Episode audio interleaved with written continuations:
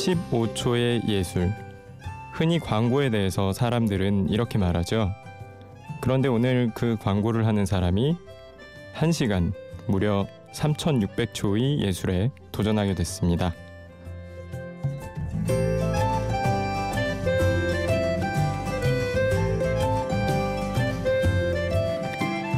심야 라디오 DJ를 부탁해. 저는 8년차 광고쟁이 김옥수입니다.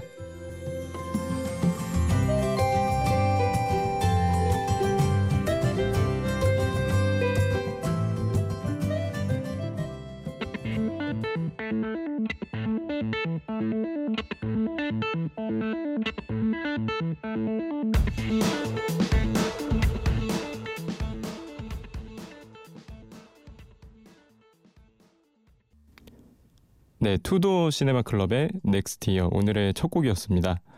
아, 이 노래는 보컬의 독특한 느낌 때문에 제가 잘 알진 못하지만 종종 듣던 밴드고요. 제목이 Next Year여서 그 한 해가 가는 이 시점에 같이 한번 듣고 싶어서 꼽아봤습니다. 심야 라디오 DJ를 부탁해 오늘 DJ를 부탁받은 저는 김옥수라고 합니다. 반갑습니다. 저는 광고회사에서 그 광고 기획 일을 하고 있는데요.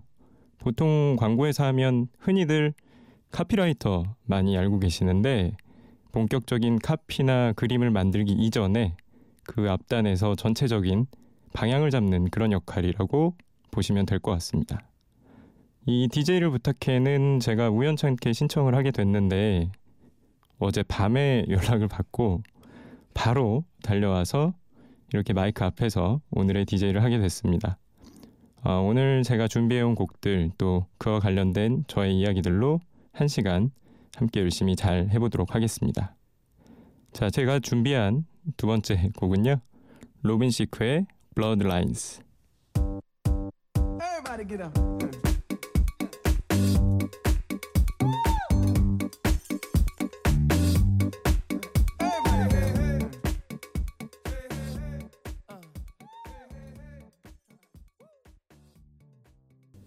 Robin Thicke의 Blurred Lines 듣고 오셨습니다. 아, 제가 광고 회사에서 일을 한다고 말씀드렸는데 광고 얘기하면 광고 음악을 또 빼놓을 수가 없겠죠. 어떤 노래들은 실제로 우리 귀에 익숙한 광고를 통해서 더 가깝게 느껴지도 느껴지기도 하는데요. 이 노래 같은 경우는 모 금융회사의 광고 음악으로 쓰여서 더 많이 사람들 입에 오르내렸습니다. 어, 이 노래 선정한 이유는 단순한데요. 제가 이 음악을 쓴 그 금융회사의 광고에 참여를 하기도 했고 어, 보통 광고라는 게 그 많은 스탭들이 참여하는 협업이어서 어떤 개인의 아이디어가 끝까지 살아남는 경우가 드문데 이 광고 캠페인의 메인 슬로건은 온전히 제, 저의 아이디어로 제안이 되어서 광고주의 끝까지 채택이 된 그래서 광고에도 실린 그런 개인적으로는 굉장히 큰 의미가 있는 그런 음악이어서 선정을 해보게 됐습니다. 그 제가 브랜드를 말할 수는 없는데 땡땡땡땡 리즘이라는 그런 광고였고요. 아, 아무도 모르지만 혼자 스스로 광고를 볼 때마다 나름의 뿌듯함이 있어서 오늘 선정을 해보았습니다.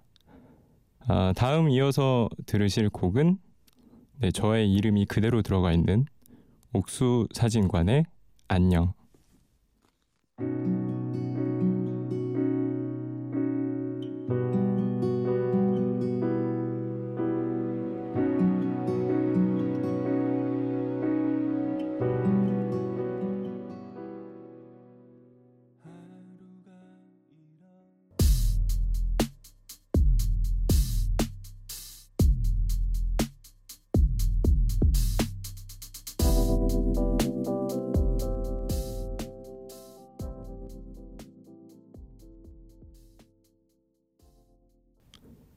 네, 옥수 사진관의 안녕에 이어서 들으신 곡은 김바다의 푸르게 떠나였습니다. 이 옥수 사진관 같은 경우는 제가 사실 개인적으로 알지도 못하고 노래도 많이 들어본 편은 아니었는데요. 이 DJ를 부탁을 받고 나서 아, 한번 꼭 옥수 사진관 노래를 틀어야겠다 라는 생각이 들어서 선곡을 하게 됐습니다. 언젠가 기회가 되면 왜 이렇게 옥수 사진관이라는 이름을 붙였는지 한번 물어보고 싶기도 하고요. 그 김바다 씨 노래 같은 경우는 어제 DJ를 부탁받고 나서 그 이전에 하셨던 일일 DJ 분들 쭉 들어봤는데 리스트에 김바다 씨가 있더라고요. 그래서 설마 그 시나위의 보컬이셨던 그 김바다 씨는 아니겠지 했는데 들어보니까 아니야 다를까 그 거의 모든 곡들이 락으로 새벽 3시에는 참 전혀 어울리지 않지만 저 개인적으로는 굉장히 즐겁게 들었던 그런 일일 DJ를 하셨어서 아, 연관성이 있지 않을까 해서 김바다 씨의 푸르게 떠나 작년에 제가 개인적으로 굉장히 많이 들었던 노래인데 역시 선곡을 하게 됐습니다. 자, 다음으로 제가 준비한 곡은요. 서태지와 아이들의 이제는입니다.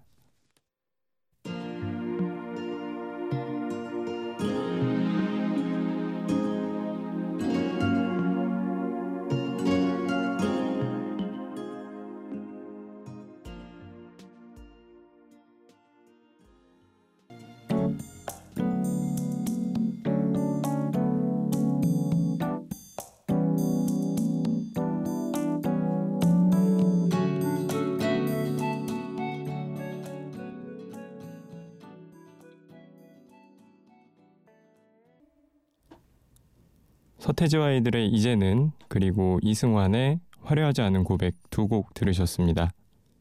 어, 요즘에 새삼 90년대 문화가 다시 각광을 많이 받고 있는 것 같아요.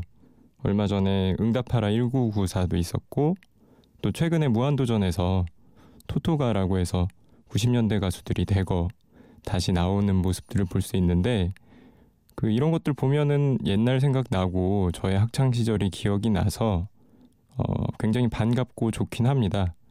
근데 다른 한편으로는 또 점점 나이가 조금씩 먹어가고 있구나라는 생각이 들기도 하고요. 그 흔히 복고 복고 문화라고 하면 예전에는 7080이었는데 어느덧 90년대가 그 복고의 중심에 들어서게 된 걸 보니까 아 정말 시간이 빨리 흐르고 있구나. 나도 어느덧 청년이라고 말을 할 수 있는 시기가 얼마 남지 않았구나. 뭐 이런 생각이 좀 드는 것 같습니다. 여러분은 지금 심야 라디오 DJ를 부탁해를 듣고 계시고요. 저는 오늘의 1일 DJ 김옥수입니다.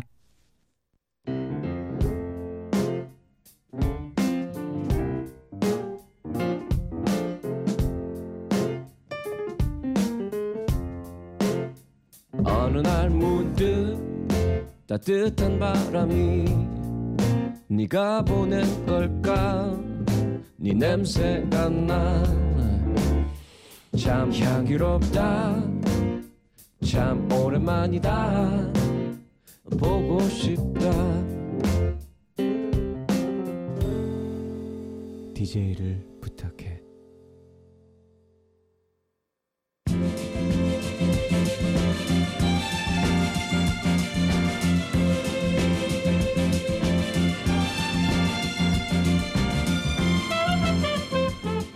제가 마이크 앞에 앉아서 이야기를 한 지도 어느 정도의 시간이 흘렀습니다. 제 얘기를 듣고 있는 하피디는 무엇이 궁금해졌을까요? 듣다 보니 궁금한 이야기.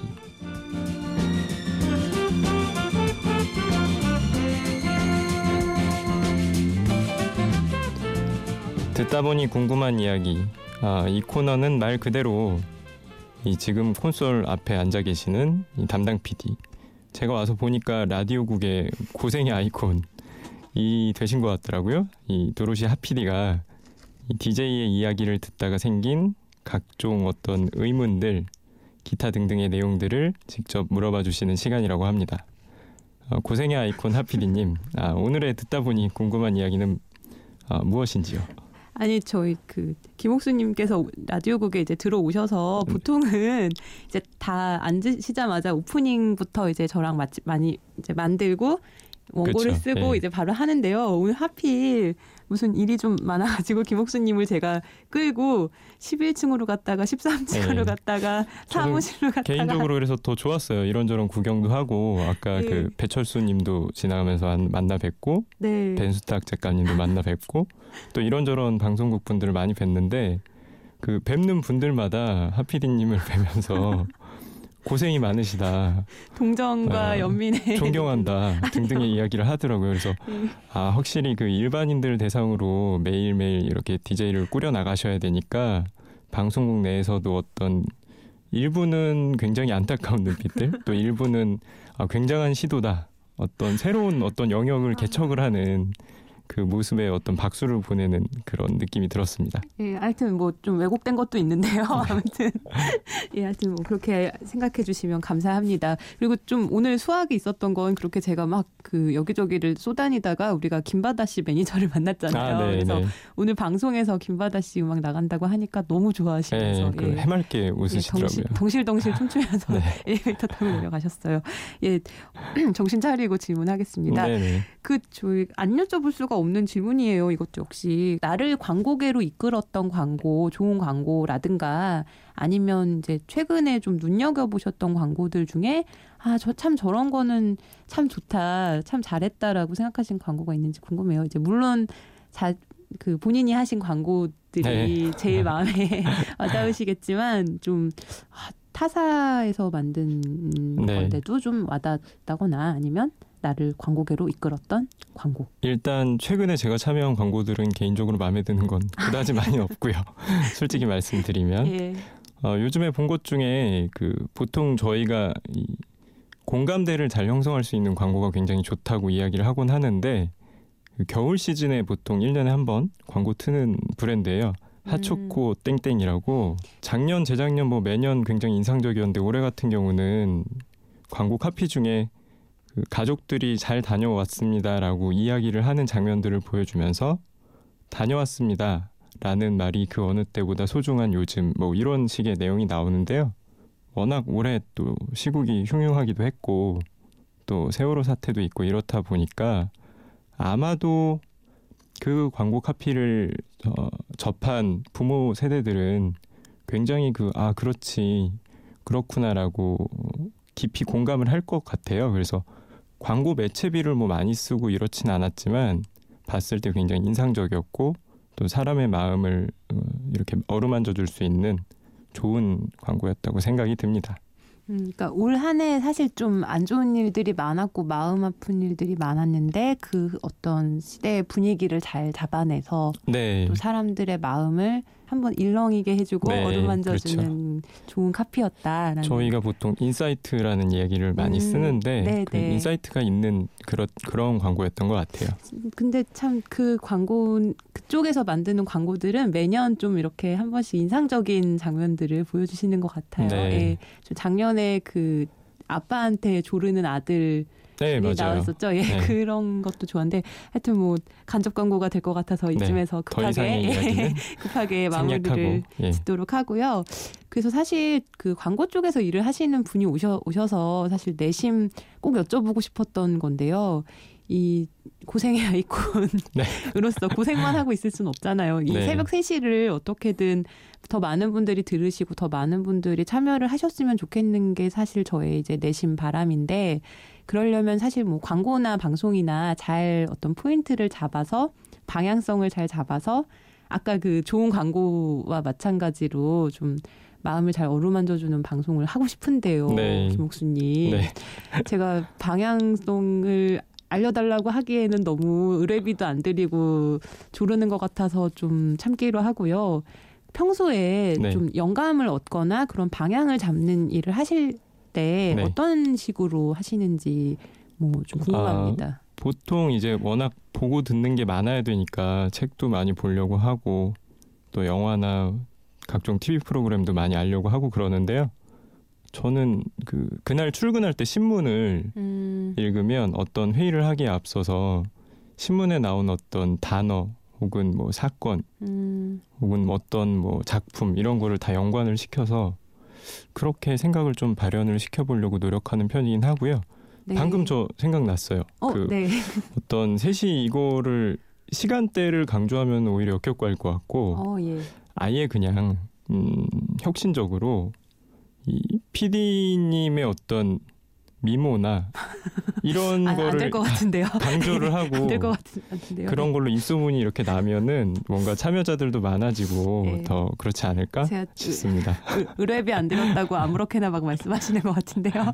아무튼 예 신문을 좀 보라. 그러니까 세상이 어떻게 돌아가고 있는지를 좀 유심히 관찰하면 이제 보인다는 말씀이신 것 같아요. 네, 그렇기도 예. 하고 뭐, 예, 네. 뭐 이런저런 새로운 것들 전혀 상관없는 것들하고 엮다 보면 조금 더 뭐 음, 괜찮은 생각들이 들곤 하더라고요.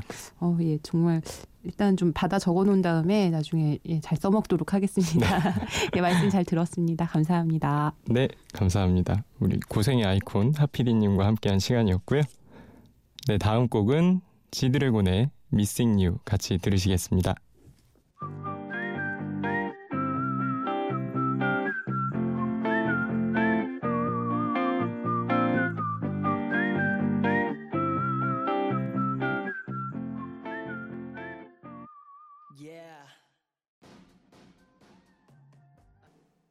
지드래곤의 Missing You 들으셨습니다.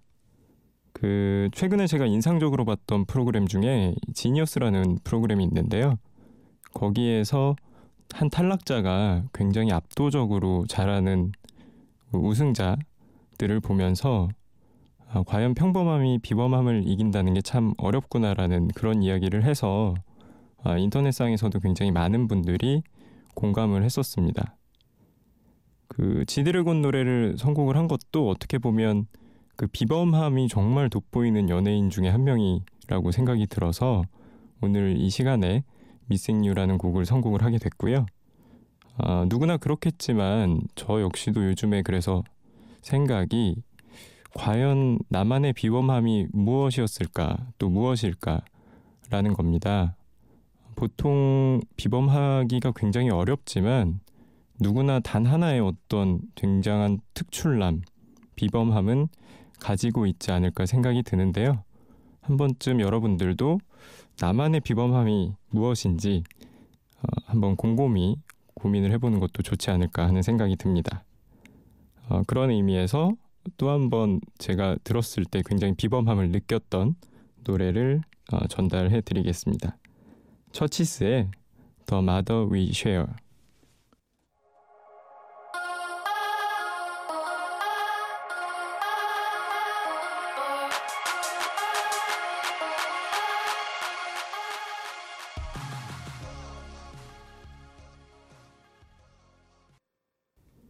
처치스의 더 마더 위 쉐어 같이 들으셨습니다.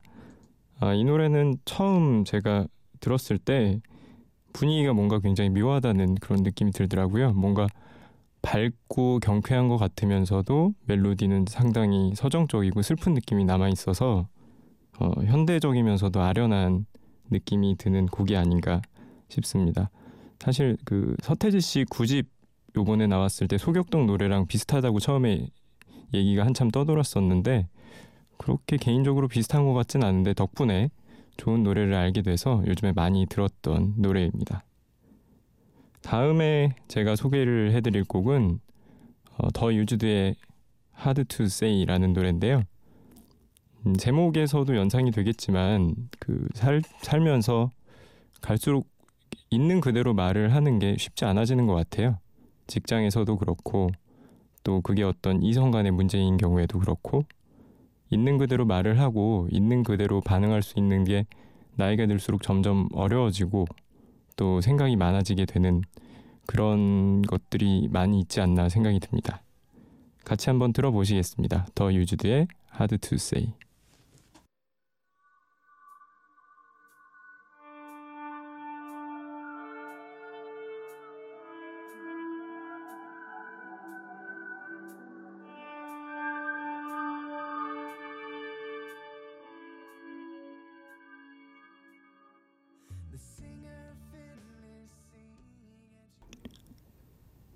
The Used의 Hard to Say 들으셨습니다. 심야 라디오 DJ를 부탁해는 어, 저처럼 뭔가 DJ 같은 것에 관심이 있던 분들이 적극적으로 새로운 경험을 해볼 수 있는 굉장히 의미 있는 프로그램입니다. 어, imbc.com에 들어오셔서 간단하게 본인의 이야기와 또 전화번호를 남겨주시면 우리 고생의 아이콘 하피디님께서 적극적으로 연락을 드리고 또 새로운 경험을 같이 만들어 나가는 데 있어서 큰 도움을 주실 거예요. 많은 분들의 참여를 바라겠습니다. 아, 정신없이 이 녹음을 하다 보니까 벌써 마칠 때가 됐습니다. 아, 제가 광고회사에서 일한다고 말씀을 드렸는데 아, 벌써 8년 차고 내년이면 9년 차가 되는데요. 사실 요즘에 어느 직업이나 많이 그렇지만 특히 이 직업도 이직이 많고 또 아예 다른 진로의 변경이 많은 직종입니다.